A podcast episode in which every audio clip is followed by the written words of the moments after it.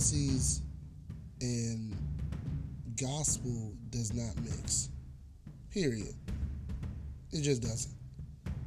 And the reason why I say that is because, like I said before, you have way too many different viewpoints in the church of uh, politics and policies and stuff like that. And then you also have new members that may be coming in that also may not agree with uh, your religion uh, standpoint.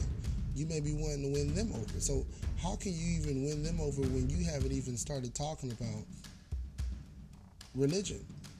Your message is solely based on policies and, and, and viewpoints from uh, a certain side.